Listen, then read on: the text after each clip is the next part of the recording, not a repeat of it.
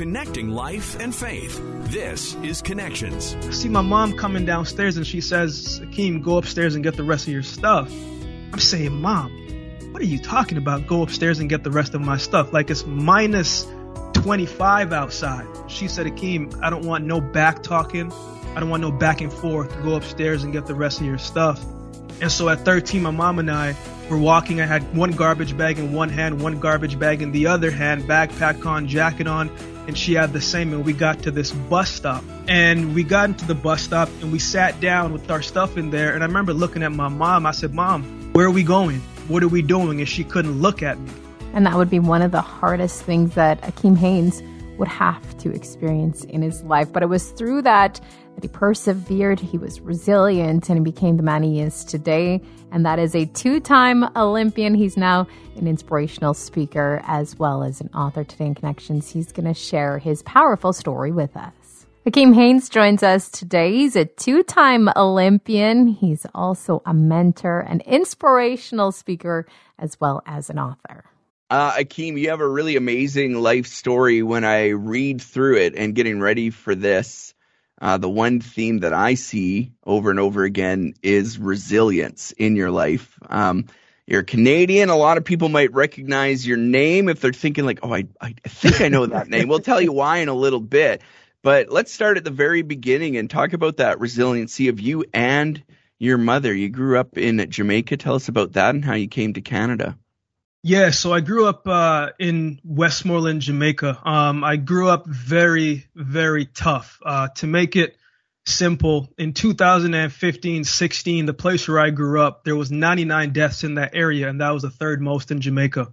Right, so there was two other places in Jamaica that had a higher death rate. But just to give some context behind where Uh, I grew up. So my mom and dad had a conversation, and my dad said, "You know what? Akeem can be a million and one things in a different country, but if he stays here, he might be limited." Right. So my dad, for 365 days out of the year, I still don't know how a person can work that much and not get sick. Right. But that's what he did, and so he worked and he worked and he worked and he worked and he worked and he got all the money and then my mom and i went to uh, yellowknife of all places. I know. I'm still trying to figure out why we went there as well too. it a Yellowknife. talk, talk about a culture shock. Talk about a climate shock as well too.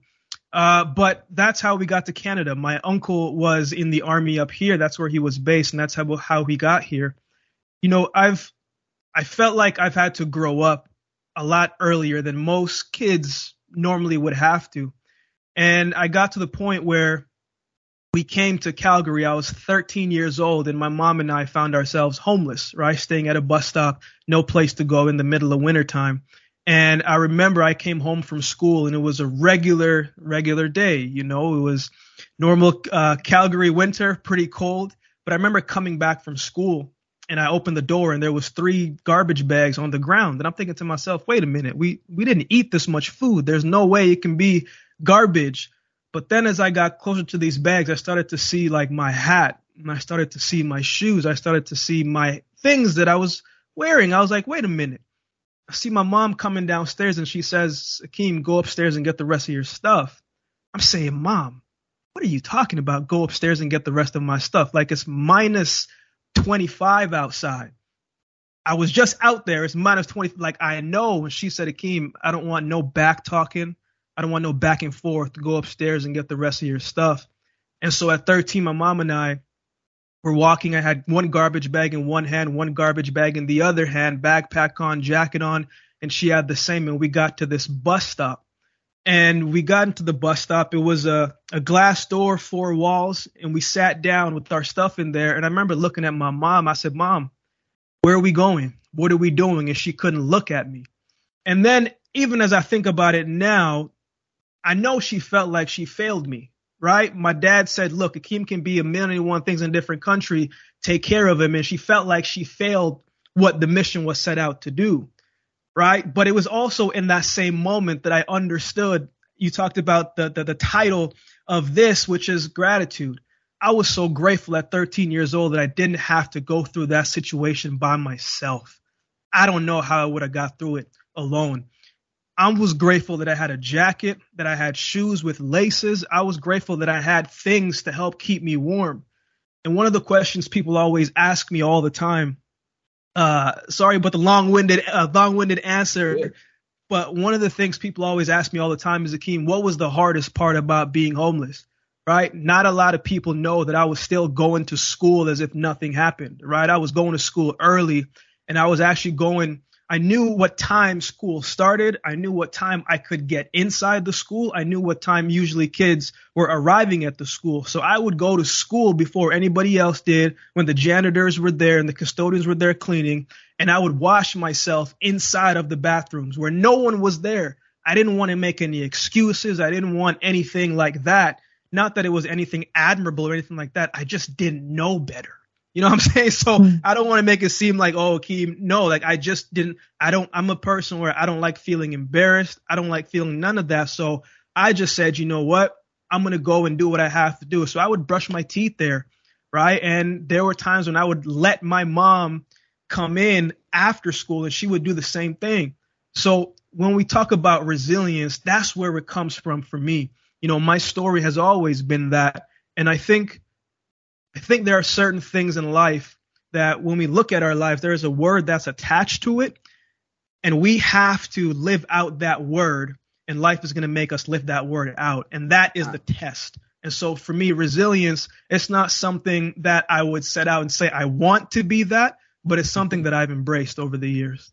Now, unfortunately, seeing people in bus shacks, seeing homeless people has become something that is very common nowadays. For you, you were very young when this was happening. Give us an idea of what was going through your mind as you were dealing with being on the streets. I think that's part of the strength of it too. When you're so young, you just go with the groove, right? So for me, while I understood what was happening, I never had that experience before, so I didn't know how to navigate through it. So I was just going and doing the regular things as I normally would and was just trusting that when we got back to the to the bus stop that my mom would have something new or have a different idea of how we could attack the situation. So I didn't the only thing that was going through my mind was man, get through today. get mm-hmm. through today and then we'll think about tomorrow when it comes. But we got to focus on today and see how we can survive today and make today work. So I was just very daily focused during that time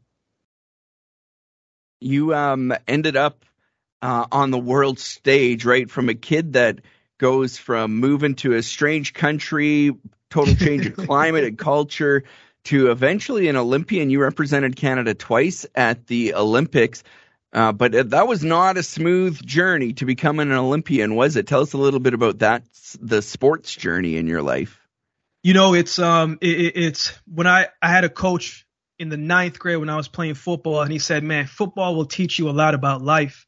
And while that was, it's it's a true thing. I always felt like that my life experiences prepared me for the ups and downs of the sporting world. You know, so I was battling through injuries throughout my career.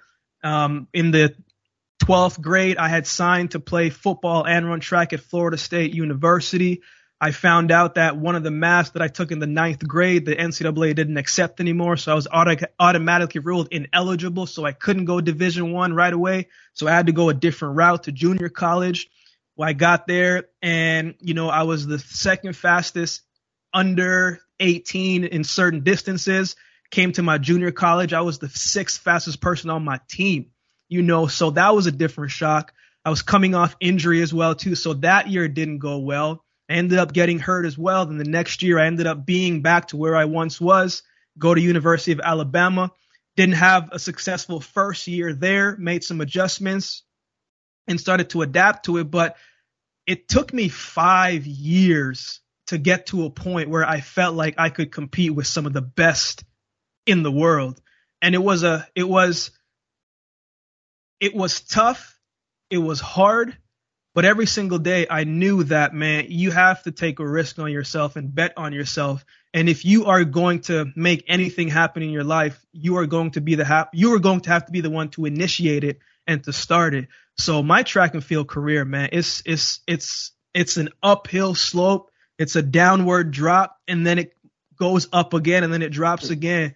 But for me, I've just learned that like everything that you do, it comes with a cost and whatever whatever you're trying to achieve, you can't just pay half price. Success, whatever it is, it comes with a cost, and you can't say oh, I want to pay it today and pay it tomorrow. No, you got to, it costs what it costs. So regardless of what you have, you got to pay that price.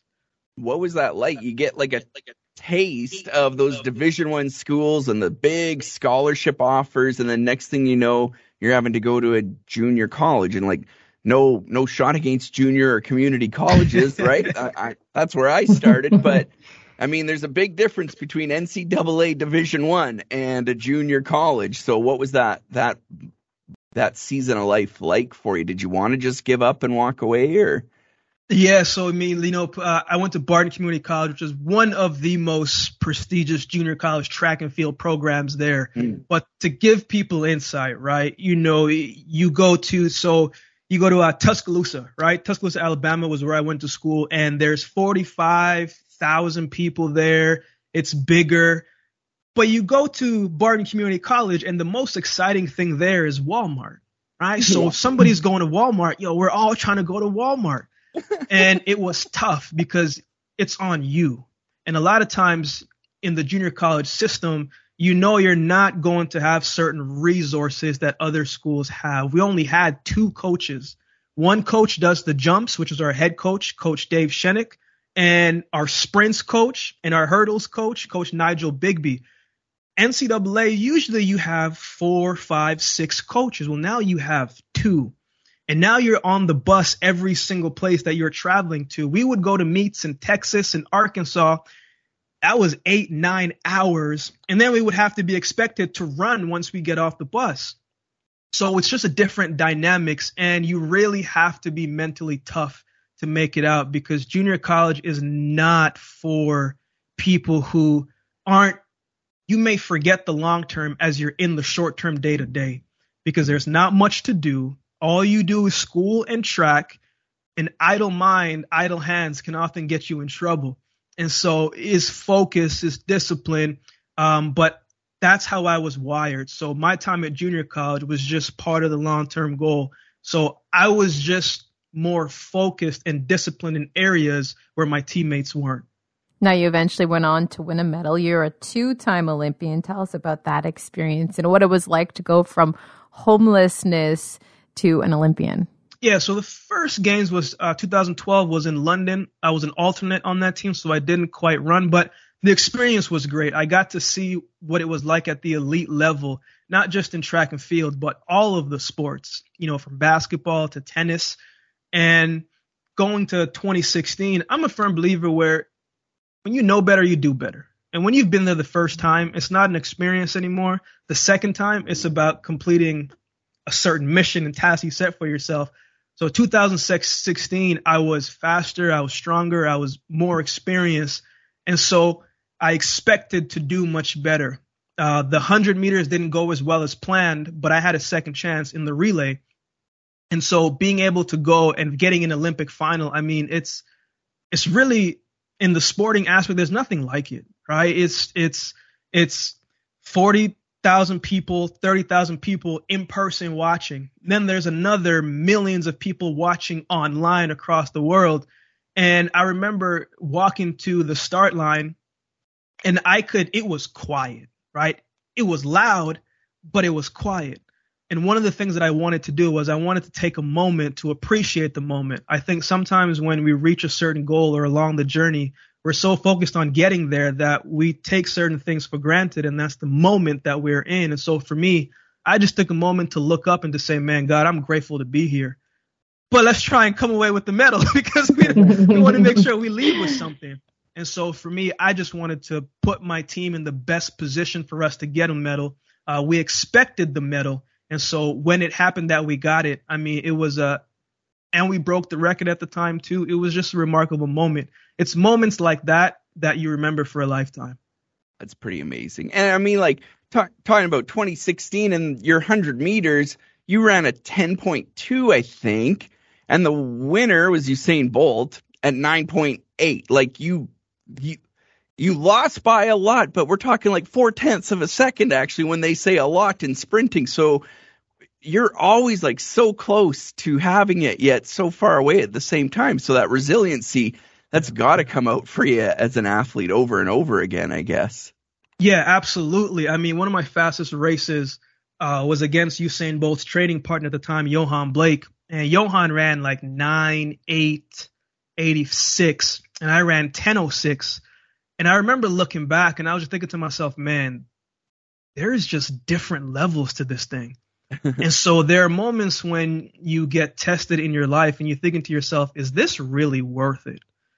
And you don't really know if something is worth it until you finish and commit it all the way through. And then you can kind of judge to say, you know what? I didn't get here in this area, but there was a lot of cool things that happened in between. And so it was my resiliency that helped me get through all of those mindset battles and those changes of asking myself, man, is this really going to change?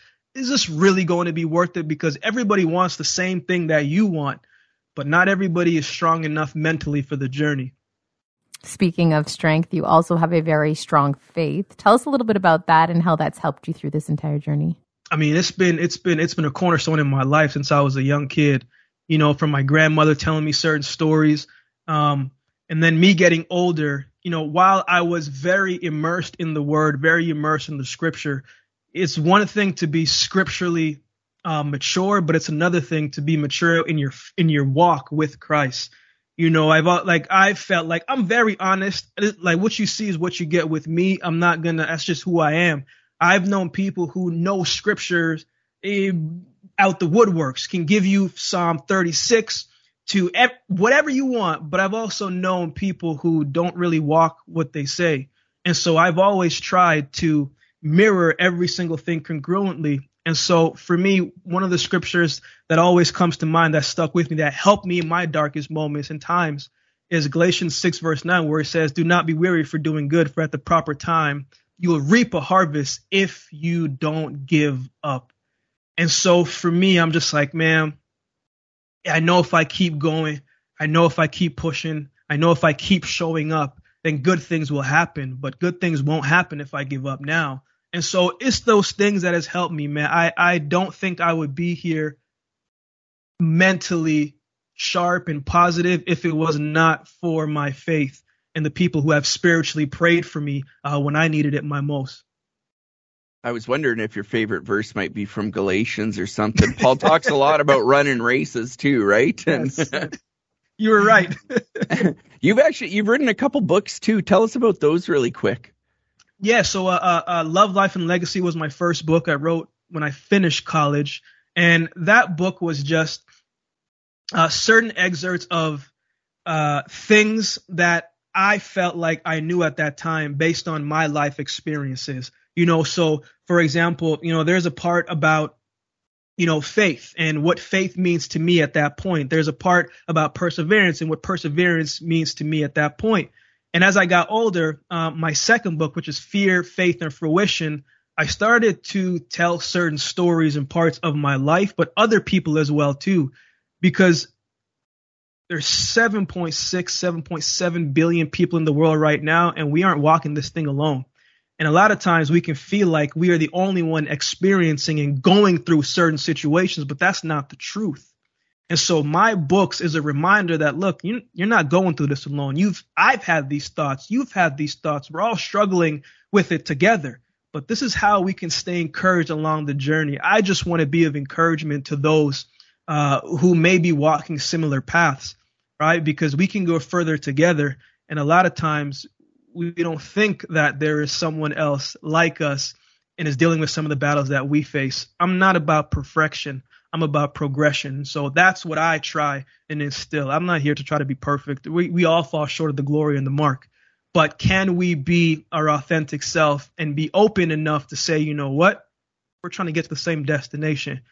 I'm not about to tell you something that I haven't lived. So every book, everything that I share is always that I feel like I am very relatable because I am true to myself. And I'll always be that. Nice you're actually speaking of that too like you walk alongside people through a mentorship program. Why was that important for you to do? You know there was a there's a quote that says learn from the mistakes of other people because you can't make them all by yourself. So so, for me mentorship man you know uh, one of the questions people have asked me is akeem what did it feel like when you were standing on the podium getting your medal And I feel like I always kind of disappoint people with that answer because they expect this big magnanimous answer like, man, it was amazing and this and that. And by all means it was. But there's a quote by Maya Angelou that says that says I come as one, but I stand with ten thousand. And what that means to me was there's a lot of people. I was there by myself with my teammates, but there's a lot of people who were behind me that helped me get there. And so I try with my mentorship program to give back what I didn't have.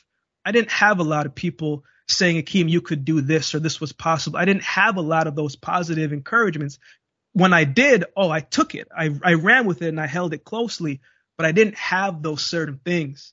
I had to grow up and f- make certain decisions, even though I didn't know if it was the right one. And so for me, I try and give what I didn't have in information, in advice, in experiences, and however I can genuinely help.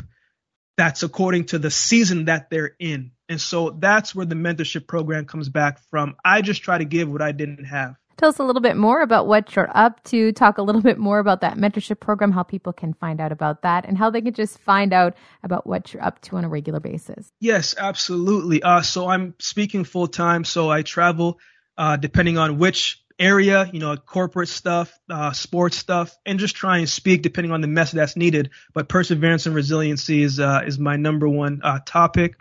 Um, I am also in the transition of moving down to America. Actually, I'm, I'm getting married in September, so a lot of moving parts at the moment.